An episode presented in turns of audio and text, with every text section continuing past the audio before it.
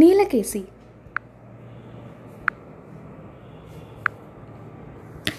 பாறை மறைவிலிருந்து சிறு தொண்டர் வெளிப்பட்ட சில வினாடிகளுக்கெல்லாம் இன்னும் சில அதிசயங்கள் அங்கே நிகழ்ந்தன. பாறைகளின் பின்னாலிலிருந்தும் மரங்களின் மறைவிலிருந்தும் இன்னும் எங்கிருந்துதான் வந்தார்கள் என்று சொல்ல முடியாதபடியும் இந்திரஜாலத்தினால் நிகழ்வது போல் திடீர் திடீரென்று ஆயுதபாணிகளான போர் வீரர்கள் அங்கே தோன்றிக் கொண்டிருந்தார்கள். இதைவிட பெரிய மகேந்திர ஜால வித்தை ஒன்றும் அங்கே நடந்தது. பலிபீடத்தில் கட்டுண்டு கிடந்த சிவனடியார் எப்படியோ திடீரென்று அக்கட்டுக்களிலிருந்து விடுபட்டு எழுந்து பலிபீடத்திலிருந்து கீழே குதித்தார். இதற்கிடையில் சிறு தொண்டர் நேரே மகா கபால பைரவர் என்ற இடத்தை நோக்கி வந்து கொண்டிருந்தார். அவரை பார்த்ததுமே கபால பைரவரின் முகத்தில் தோன்றிய பீதி நம்ப முடியாததாக இருந்தது. சிறு தொண்டர் அருகில் நெருங்க நெருங்க அவருடைய பீதி அதிகமாகிற்று அவருடைய உடம்பெல்லாம் நடுங்கிற்று. இன்னும் சிறு தொண்டர் அவருடைய சமீபத்திற்கு வந்து நேருக்கு நேராக முகத்தை ஏறிட்டு பார்த்து ஓ கபாலிக வேஷதாரியே மகா காளியின் சந்நிதியில் நீ யாரென்ற உண்மையை சொல் என்று கேட்டபோது கபால பைரவர் இரண்டடி பின்வாங்கி பிறகு நடக்கவும் நிற்கவும் சக்தியற்றவராக தள்ளாடி தொப்பென்று கீழே விழுந்தார். அப்போது அங்கே சூழ்ந்திருந்த காளி உபாசகர்களிடையில் ஆஹாகாரம் உண்டாயிற்று. வெறியில் மூழ்கி கிடந்த அந்த கபாலிகர்களால் என்ன விபரீதம் நேரிடுமோ என்று விக்ரமன் கூட சிறிது துணுக்கம் அடைந்தான் பொன்னனோ வியப்பு பயபக்தி முதலிய பலவித உணர்ச்சிகள் பொங்க தன்னை மறந்து செயலற்று நின்றான். கபால பைரவர் கீழே விழுந்து நாலாபுறமிருந்தும் கபாலிகர்கள் ஓடிவரத் தொடங்கிய சமயத்தில் சிறு தொண்டர் சட்டென்று பலிபீடத்தின் மீது ஏறிக்கொண்டார். மகாஜனங்களே காளிமாதாவின் பக்தர்களே நெருங்கி வாருங்கள். மகா கபால பைரவர் என்ற பொய் பெயருடன் உங்களையெல்லாம் இத்தனை காலமும் ஏமாற்றி வஞ்சித்து வந்த ஒற்றைக்கை மனிதனை பற்றிய உண்மையை சொல்கிறேன் என்றார். சிறு தொண்டரை பார்த்த உடனே கபால பைரவர் பீதியடைந்து கீழே விழுந்ததினால் ஏற்கனவே அக்கபாலிகர்களின் மனதில் குழப்பம் உண்டாகியிருந்தது. எனவே சிறு தொண்டர் மேற்கண்டவாறு சொன்னதும் அவர்கள் பலிபீடத்தை சூழ்ந்து கொண்டு அவரையே பார்த்த வண்ணமாய் நின்றார்கள். சிறு தொண்டர் கம்பீரமான குரலில் காடு மலையெல்லாம் எதிரொலி செய்யுமாறு பேசினார். கேளுங்கள் நாம் பிறந்த இந்த தமிழகமானது மகா புண்ணியம் செய்த நாடு. எத்தனையோ மகா புருஷர்கள் இந்த நாட்டிலே தோன்றி மெய்க்கடவுளின் இயல்பையும் அவரை அடையும் மார்க்கத்தையும் நமக்கு உபதேசித்திருக்கிறார்கள். திருமூல மகரிஷி அன்பும் சிவமும் இரண்டென்பர் அறிவிலார் என்று அருளியிருக்கிறார். வைஷ்ணவ பெரியார் அன்பே தகழியாய் ஆர்வமே நெய்யாக இன்புருக சிந்தை இடுதிரியா நண்புருகி நாணச்சுடர் விளக்கேற்றினேன் என்று திருவாய் மலர்ந்திருக்கிறார். இத்தகைய மகோன்னதமான தர்மங்களுக்கு உறைவிடமாக உள்ள நமது நாட்டில் கபாலிகம் பைரவம். இப்படி அனாசார கோட்பாடுகளையும் நரபலி மாமிச பக்ஷணம் முதலிய பயங்கரமான வழக்கங்களையும் சிலர் சிறிது காலமாக பரப்பி வருகிறார்கள். அன்பே உருவமான சிவபெருமானும் கருணையே வடிவமான பராசக்தியும் நரபலியை விரும்புகிறார்கள் என்று நம்புவது எவ்வளவு பெரிய அறியாமை? சிவபெருமான் கையில் மண்டை ஓட்டை வைத்திருப்பதாகவும் பராசக்தி கபால மாலையை தரித்திருப்பதாகவும் புராணங்களில் சொல்லியிருப்பதெல்லாம் தத்துவார்த்தம் கொண்டவை என்பதை நமது பெரியோர்கள் நமக்கு உணர்த்தி இருக்கிறார்கள். அவ்விதம் இருக்க இப்புண்ணிய நாட்டில் நரபலி எனும் கொடிய வழக்கம் பரவுவதற்கு காரணம் என்ன? இந்த தீய பிரச்சாரத்தின் மூலவேர் எங்கே இருக்கிறது?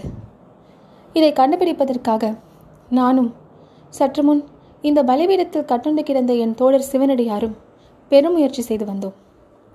கடைசியாக அந்த முயற்சியில் என் தோழர் வெற்றி பெற்றார். உண்மையை கண்டுபிடித்தார். அப்போது ஒரு குரல் யார் அவர் என்று கேட்டது. அவர் எங்கே? என்று பல குரல்கள் கூவின. உண்மை என்னவெனில் சிறு தொண்டர் திடீரென்று தோன்றியவுடன் ஏற்பட்ட குழப்பத்தில் சிவனடியார் ஒருவரும் கவனிக்காதபடி அந்த இடத்தை விட்டு அகன்று விட்டார். சிறு தொண்டர் மேலும் சொன்னார் இன்னும் இரண்டு நாளில் உறையூரில் நடக்கப் போகும் வைபவத்தை நீங்கள் வைபவத்துக்கு நீங்கள் வந்தால் அந்த மகான் யார் என்பதை அறிவீர்கள். தற்போது இதோ இங்கே கீழே விழுந்து பயபிராந்தியினால் நடுங்கிக் கொண்டிருக்கும் கபால பைரவன் யார் என்பதை தெரிந்து கொள்ளுங்கள். புகழ்பெற்ற நமது மகேந்திர சக்கரவர்த்தியின் காலத்தில் இருபது வருஷத்துக்கு முன்னால் வாதாபி அரசன் புலிகேசி நமது தமிழகத்தின் மேல் படையெடுத்து வந்தது உங்களுக்கு ஞாபகம் இருக்கிறதா? என்று சிறு தொடர் கேட்டு நிறுத்திய போது பல குரல்கள் ஞாபகம் இருக்கிறது என்று கூவின. அந்த ராட்சத புலிகேசியும் அவனுடைய படைகளும் நம்பிக்கை துரோகம் செய்து இச்செந்தமிழ் நாட்டின் பட்டணங்களிலும் கிராமங்களிலும் செய்துவிட்டு போன அட்டூழியங்களையெல்லாம் நீங்கள் மறந்திருக்க முடியாது. மகேந்திர சக்கரவர்த்தி காலமான பிற்பாடு தர்ம ராஜாதிராஜ நரசிம்ம பல்லவரும் நானும் பெரும் படை கொண்டு புலிகேசியை பழிவாங்குவதற்காக வாதாபிக்கு படையெடுத்துச் சென்றதையும் நீங்கள் அறிவீர்கள். வாதாபி நகரத்தின் முன்னால் நடந்த கொடிய யுத்தத்தில் நமது வீர தமிழ் படைகள் புலிகேசியின் படைகளை எல்லாம் ஹதாஹதம் செய்தன. யுத்த காலத்துக்கு வந்த புலிகேசியின் படைகளில் ஒருவர் கூட திரும்பி போக விடக்கூடாது என்று சக்கரவர்த்தி கண்டிப்பான கட்டளையிட்டிருந்தார்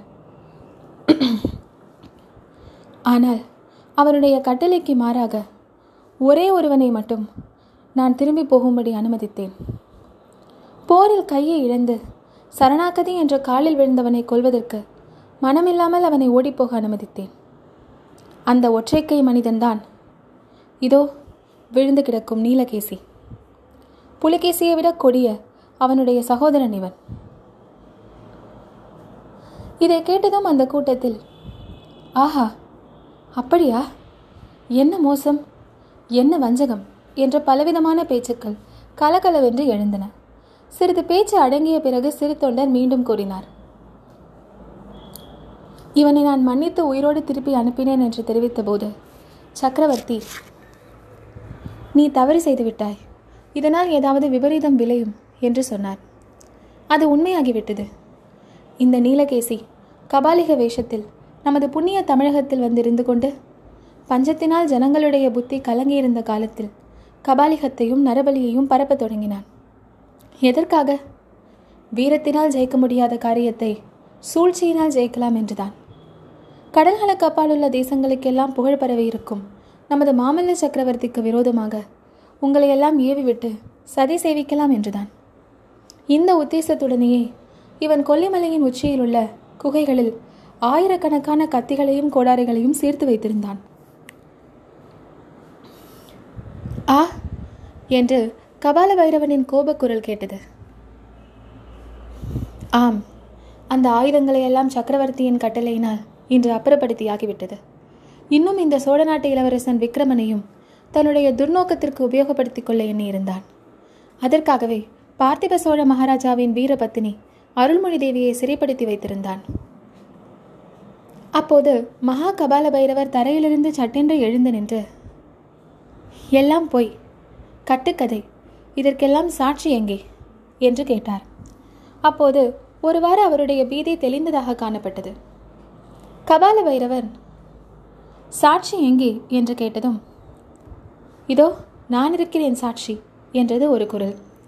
திடீரென்று ஒரு வெல்வேல மரத்தின் மறைவிலிருந்து மாரப்ப பூபதி தோன்றினான். ஆமாம் நான் சாட்சி சொல்கிறேன்.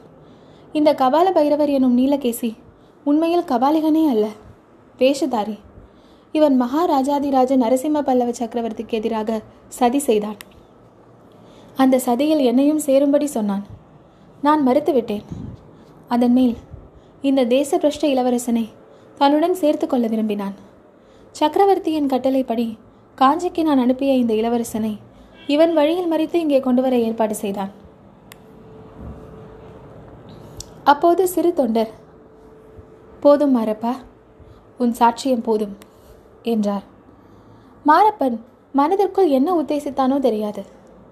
தன்னை புறக்கணித்துவிட்டு மகா கபால பைரவர் விக்ரமனுக்கு யுவராஜா பட்டம் கட்டுவதாக சொன்னதை கேட்டு அவனுக்கு ஆத்திரம் உண்டாகி இருக்கலாம்.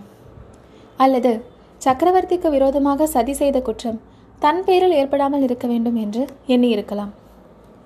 அவன் உத்தேசம் எதுவாக இருந்தாலும் அப்போது யாரும் எதிர்பாராத ஒரு காரியத்தை அவன் செய்தான். கையில் உருவிய கத்தியுடன் மகா கபால பைரவர் நின்ற இடத்தை அணுகினான். சக்கரவர்த்திக்கு விரோதமாக சதி செய்த இந்த சாம்ராஜ்ய துரோகி இன்று காளி மாதாவுக்கே பலியாகட்டும் என்று கூறிய வண்ணம் யாரும் தடுப்பதற்கு முன்னால் கத்தியை ஓங்கி வீசினான் அவ்வளவுதான். கபால பைரவனின் தலை வேறாகவும் உடல் வேறாகவும் கீழே விழுந்தன. எல்லோரும் பிரமித்து திகைத்து நிற்கும்போது மாரப்ப பூபதி பலிபீடத்தருகே வந்து சிறு தொண்டருக்கு முன்னால் சாஷ்டாங்கமாக நமஸ்கரித்து பிரபு ஆத்திரத்தினால் செய்துவிட்டேன். நான் செய்தது குற்றமானால் மன்னிக்க வேண்டும் என்றான். அச்சமயம் யாரும் எதிர்பாராத இன்னொரு காரியம் நிகழ்ந்தது. கையில் கத்தியுடன் சித்திரகுப்தன் எங்கிருந்தோ வந்து பலிபீடத்தருகில் குதித்தான். படுத்திருந்த மாரப்பனுடைய கழுத்தில் அவன் வீசிய கத்தி விழுந்தது. அக்குள்ளனை உடனே சில பல்லவ வீரர்கள் பிடித்து கொண்டார்கள். குள்ளனோ ஹி ஹி ஹி என்று சிரித்தான். சில நிமிஷ நேரத்தில் அழிந்துவிட்ட இக்கோர சம்பவங்களை பார்த்த விக்ரமன் மிகவும் அருவருப்பை அடைந்தான். யுத்தகலத்தில் நேருக்கு நேர் நின்று போரிட்டு ஒருவரையொருவர் கொள்வது அவனுக்கு சாதாரண சம்பவம். இருந்தாலும் இம்மாதிரி எதிர்பாராத கொலைகள் அவனுக்கு வேதனையை அளித்தன. உடனே அருகில் நின்ற பொன்னனை பார்த்து பொன்னா நான் போகலாம் வா என்றான். அப்பொழுதுதான் தன்னையும் பொன்னனையும் சூழ்ந்து நின்ற பல்லவ வீரர்களை அவன் கவனிக்க நேர்ந்தது. அந்த வீரர்களின் தலைவன் தன் கையில் இருந்த ஓலையை விக்ரமனிடம் காட்டினான். அதில் நரசிம்ம சக்கரவர்த்தியின் முத்திரை பதித்த கட்டளை காணப்பட்டது. உறையூரிலிருந்து காஞ்சிக்கு வந்து கொண்டிருக்கும் சோழ இளவரசன் விக்ரமனை வழியில் திருப்பி உறையூருக்கே மீண்டும் கொண்டு போகும்படியும் விசாரணை உறையூரிலேயே நடைபெறும் என்றும் அந்த ஓலையில் கண்டிருந்தது. விக்ரமன் அந்த ஓலையை பார்த்துவிட்டு சுற்றும் முற்றும் பார்த்தான். அவனுடைய கையானது உடைவாளின் மேல் சென்றது. அப்போது பொன்னன் மகாராஜா பதற வேண்டாம் என்றான். இதையெல்லாம் கவனித்த சிறு தொண்டர் பல்லவ வீரர் தலைவனை பார்த்து என்ன ஓலை? என்று கேட்டார். வீரர் தலைவன் அவரிடம் கொண்டு போய் ஓலையை கொடுத்தான். சிறு தொண்டர் இதை படித்து பார்த்துவிட்டு விக்ரமா நீ இந்த கட்டளையில் கண்டபடி உறையூருக்கு போ. நானும் உன் தாயாரை அழைத்து கொண்டு உறையூருக்குத்தான் வரப்போகிறேன் இன்று நீ புரிந்த வீரச் செயலை சக்கரவர்த்தி அறியும் போது அவருடைய மனம் மாறாமல் போகாது. அவசரப்பட்டு ஒன்றும் செய்ய வேண்டாம் என்றார். அடுத்த நிமிஷம் விக்ரமனும் பொன்னனும் பல்லவ வீரர்கள் புடைசூழ அந்த மயான பூமியிலிருந்து கிளம்பிச் சென்றார்கள். பிறகு சிறிது நேரம் அங்கே கூடியிருந்தவர்களுக்கு மெய்க்கடவுளின் ஸ்வரூபத்தையும் நரபலியின் கொடுமையையும் பற்றி சிறு தொண்டர் விரித்துரைத்தார். அதன் பயனாக அன்று பலியாக இருந்தவர்களும் பலி கொடுக்க வந்தவர்களும் மனம் மாறி தங்களை தடுத்து ஆட்கொண்ட மகானை புகழ்ந்து கொண்டே தத்தம் ஊர்களுக்கு சென்றார்கள். பலிபீடத்தில் கட்டுண்டு கிடந்த சிவனடியார் யாராக இருக்கலாம் என்று அவர்கள் பலவாறு ஊகித்து பேசிக்கொண்டே போனார்கள்.